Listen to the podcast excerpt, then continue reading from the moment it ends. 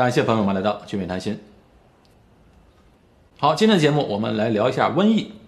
我其实，在两年前就曾经聊过瘟疫，只不过那个时候啊是聊一个人物，这个人物是谁呢？他就是伍连德博士。伍连德是谁呢？我们听一下梁启超对他的评价：科学输入垂五十年，国中能以学者资格与世界相见者，伍星连博士一人而已。伍星连就是伍连德。一九一零年，在中国的东北爆发了鼠疫，造成东北六万人的死亡。伍连德啊，是第一个在中国实施隔离措施来控制疫情的，而且那个时候啊，他特制了一个口罩，加厚的口罩，当时被称为伍连德口罩。哎，其实那个口罩啊，就相当于今天的 N95。他成功阻断的瘟疫向全中国爆发，哎，是一个海外华人的骄傲。早在一九三五年的时候，伍连德博士就获得了诺贝尔生理学和医学奖的提名。我们现在正在经历的瘟疫，其实是由病毒引发的。那么传染病呢，大概分为两种，一种是病毒性，一种是细菌性。那么自从有了人类以来，我们就一直和这个瘟疫做斗争，从来没有停止过。今天我就给大家介绍几个深远的影响人类的几场瘟疫。首先呢，我们来说一下黑死病。黑死病是十四世纪在欧洲蔓延开来的一种鼠疫。鼠疫它不是病毒，而是由鼠疫杆菌引起的，所以它是细菌性的。那么鼠疫虽然叫鼠疫，但其实它并不是老鼠传给的人，而是跳蚤传给的人。感染鼠疫的跳蚤咬了人之后，就把这个病毒传染给人了。它就会引起人的淋巴系统发炎、发烧，最后引起败血症，全身出现大片的黑斑，最终死亡。所以它就叫黑死病。从感染到死亡通常不到一周的时间，所以在欧洲爆发之后啊，整个欧洲是尸横遍野。那么十四世纪的时候，整个欧洲总共才有七千五百万人，因为黑死病就死了两千五百万人，平均三个人就死了一个。最严重的国家就是在意大利，人口整整死了差不多一半啊，这次疫情意大利也很严重。据推测，当时全世界不到五亿人，有将近一亿人死亡，所以黑死病就算是人类历史上最严重的一次瘟疫了。但是，不管是细菌啊，还是病毒也好，它们都有一个弱点。鼠疫杆菌的弱点是什么呢？哎，就是人一旦感染过，就会获得免疫力，而且黑死病反反复复啊，不断折腾了欧洲几百年。当一种传染病在感染饱和的人群中再次爆发时，它会变得越来越不具有致命性，所以欧洲的人口慢慢的就对鼠疫获得了相当程度的感染力。在那次黑死病的瘟疫当中啊，最先采取隔离措施的就是水城威尼斯，因为当时人们发现了这个病就是靠船只传播到更远的地方去，所以像威尼斯这种水域，它首先就封闭了港口，进出威尼斯港口的船只。都要在港口隔离四十天。究竟为什么是要四十天呢？哎，其实并没有什么医学根据。四十天是源自于基督教文化，因为在圣经当中有太多是用数字四十的例子。比如在旧约中，当上帝用洪水毁灭大地时，他让暴雨下了四十个昼夜，只有挪亚一家人带着各种动物和种子上了方舟得救。摩西在西奈山上住了四十昼夜。以色列人在旷野中流浪了四十周年，耶稣复活后在世上待了四十天后升天，所以我猜啊，这四十天和圣经多少有些关系。好，在一九一零年在东北爆发的那场鼠疫呢，不是通过跳蚤传播的，而是通过飞沫传播。哎，听起来比较耳熟吧？它属于肺鼠疫，肺鼠疫就可以直接在人与人之间通过呼吸和飞沫传播。这突如其来的疫情啊，是从什么地方来的呢？原来这个肺鼠疫的罪魁祸首是一种鼠科的动物，是土拨鼠。土拨鼠又叫旱獭，我们看电视有些人穿的那个貂皮大衣，好多就是用旱獭皮来做的。在二十世纪初，旱獭皮成为了世界皮革市场的新宠，价格连年看涨。一九一零年的时候，每张旱獭皮的售价比一九零七年的时候涨了六倍多。也就是一个人如果用一百块钱在三年前买了一张旱獭皮，三年后就变成了六百块钱。所以这个巨大的利润就吸引了人们去争相猎取汉獭皮。汉獭是一种群居动物，和人类一样也会染病。一旦染病后，其他健康的汉獭为了保护自己，就会把生病的同类逐出巢穴。所以有经验的猎人呢，他是不会去捕捉生病的汉獭的。但是当时由于很多闯关中的新民民为了获得利润，加入了捕猎汉卡的行列，他们缺乏经验，连生病的汉獭也不放过，以至于染上了汉獭所携带的鼠疫病毒。猎人们呢，又寄宿在简易的客栈，几十人挤在一张大炕上，冬天门窗紧闭，一人染病，往往造成整个客栈无一幸免。就这样，鼠疫病毒迅速传播开来。我刚才说了，鼠疫它不是一种病毒，而是细菌，所以根本上它和病毒有个区别，就是它能够脱离宿主而生存。那那么既然它不需要宿主呢，它对宿主就毫无怜悯，因为对它没有什么用。感染鼠疫的人很快就死掉了，他就是为了要弄死你；而得了病毒的人呢，他不是这样。病毒在人体里有潜伏期，而且在潜伏期当中还可以传染，就像现在的新冠病毒一样。那么过了潜伏期，出现症状也主要是咳嗽啊、打喷嚏。哎，你看这种咳嗽和打喷嚏，也正是病毒想要的，因为他们可以就此机会更多的传播出去。所以你看这个病毒啊，它多么的狡猾。好，我们再来谈一下另外一个影响人类历史的大瘟疫，就是西班牙大流感。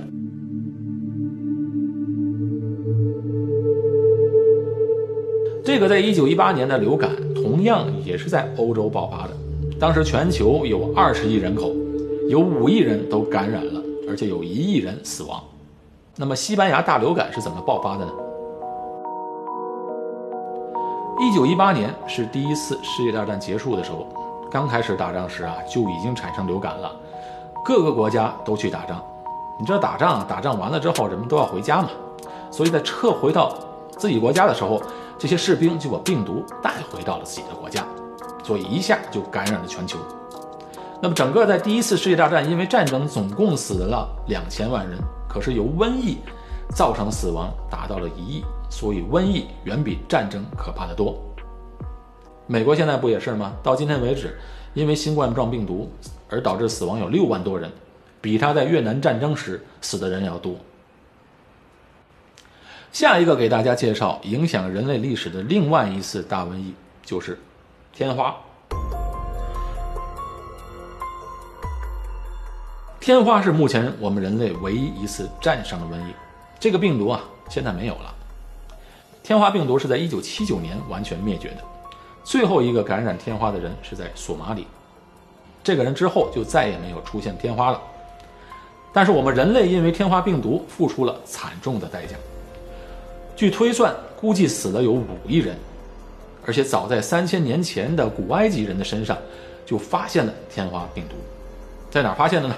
哎，就是在古埃及法老的坟墓里，发现法老的木乃伊身上有天花病的症状。所有的病毒都有它的弱点，这个天花也不例外。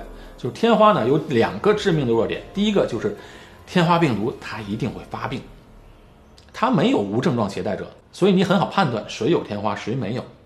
第二个呢就是天花它只认人，所以只要保证人类里面没有的话，这个病毒啊也就灭绝了。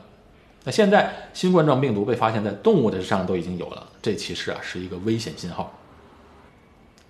我们看看人类历史，你就会明白。最终，人类战胜病毒全都是靠的群体免疫。免疫有两种途径，一种是感染病毒后的免疫，另外一种就是靠疫苗免疫。在疫苗没出现之前，要不就躲着病毒远远的做好隔离措施，要不就是群体免疫，没有其他的办法。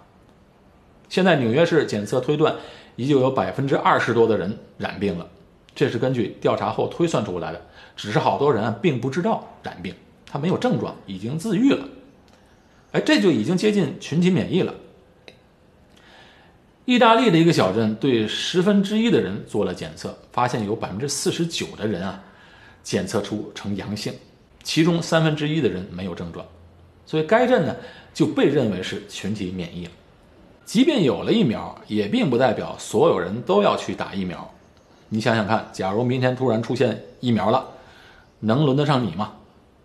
肯定供不应求，要排队的。最后啊，肯定是轮不上我，因为呢，老人小孩肯定优先，有基础疾病的人肯定也要优先。所以轮到我的时候，可能几年以后了。况且呢，只要百分之六十到七十的人免疫了，不管是通过感染免疫，或者是通过疫苗免疫，它就已经能够抑制住病毒的发展了。据传染病专家推算，只要有百分之二十以上的人口免疫，加上社交距离措施，啊，平时的再注意出门戴口罩、洗手，就能够有效的抑制住病毒的传播。纵观人类历史啊，我们唯一战胜的就是天花病毒，其他的病毒我们没有办法，从来没有战胜过。比如像现在的艾滋病、伊波拉、结核病、鼠疫、黄热病，其实都没有灭绝。在新加坡有一种病毒一直困扰着这里的人，那个就是骨痛热症，也被称作登革热，它是一种由登革热病毒引起的。它通过什么方式传播呢？蚊子。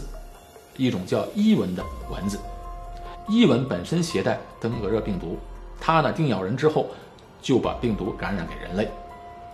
当携带登革热病毒的蚊子叮咬人，病毒就会随其唾液进入皮肤，与白细胞结合并进入，随着白细胞在全身循环并在其内增殖，白细胞对病毒做出反应，产生了大量的信号蛋白，导致许多临床症状，如发热、流感样的症状和剧痛。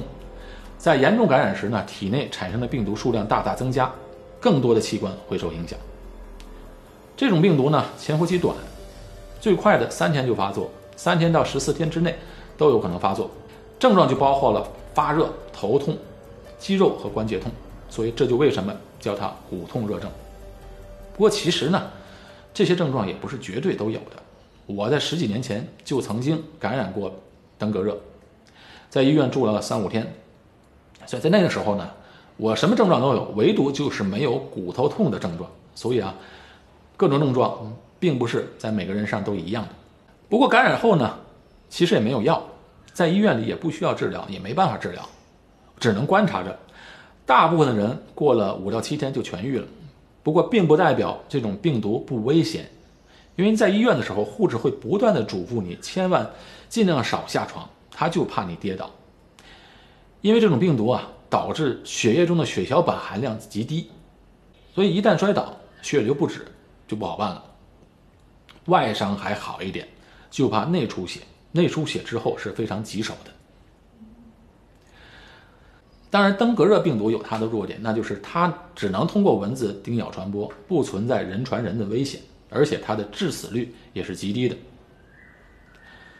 虽然绝大多数的人感染后不会出事儿，但是这个病毒呢，在新加坡去年也造成了二十一人死亡，大部分人也是老年人或者有基础疾病的患者。针对登革热病毒，没有什么特异的抗病毒药，但是呢，保持体液平衡很重要。只要身体可以喝水、排尿正常，那么大多数人们都不会有事。从 SARS 之后，我们经历了 H1N1、伊波拉病毒到现在新冠状病毒，可以说每隔几年都会遇到公共卫生危机，我们永远摆脱不掉病毒，所以人类和瘟疫的战斗永远都不会停止。所以今天有幸大家坐下来看我的节目，或者是说呢，我有幸坐下来给大家讲，这些都是非常幸运的。我们一定要珍惜当下，珍惜身边的人，要让我们的身体随时保持着最佳状态。而且更重要的是，我们要保持我们的心理健康。有个秘诀就是，快乐的人通常都具有强大的免疫力。